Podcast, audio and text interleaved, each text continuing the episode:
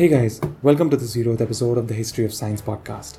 So, in this episode, I want to give you an idea of what to expect from this podcast. In every episode henceforth, I will talk about a story behind one of the best inventions or the scientists or the inventors who worked on them.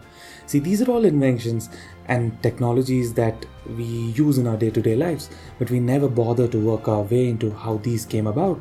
And I understand why would you want to know about these? And here's my answer I believe that history holds a plethora of lessons for us.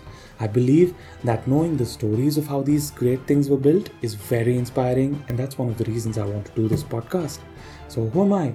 I'm an engineer and a storyteller, which puts me in a great position to tell you the stories of science through the eyes of history. Well, if you think that's the kind of thing you'd like to dig into, the first episode is already up, and you can go head over there and check it out.